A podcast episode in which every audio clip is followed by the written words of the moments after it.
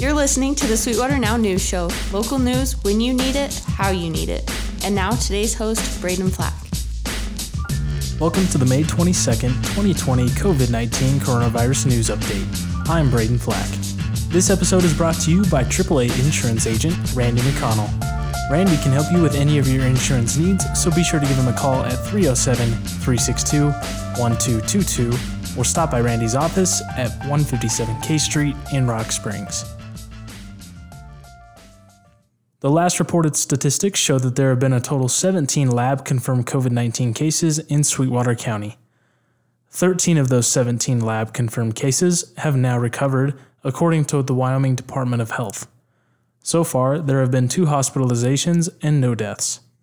As of Wednesday, Memorial Hospital of Sweetwater County reported that they have collected 1,103 COVID 19 tests with 16 positive cases, 1,058 returned negative, and 29 pending results.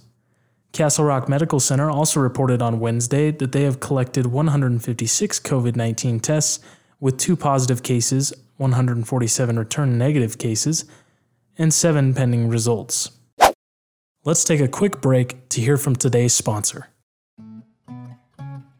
Hi, Jeremy Groh here, forever regretful for having left beautiful Rock Springs, Wyoming. Why? Well, I'll never know the satisfaction of having Randy McConnell as my AAA agent. If you can hear my voice, you can work with Randy, and that's fantastic. There's more to AAA than you think. Save yourself the regret and call or visit Randy, your AAA agent for Western Wyoming. Dial 307 362 1222 or stop in 157 K Street in Rock Springs.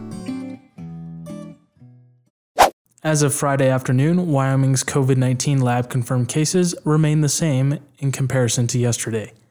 The Wyoming Department of Health reported that they now have 608 positive COVID 19 cases, 195 probable cases, 551 recovered cases, and 12 deaths.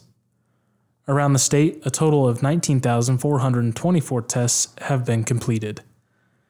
50.7% of patients say that they have contracted the virus through contact with a known case, while 18.6% have caught the virus through community spread, and 12.3% are pending investigation.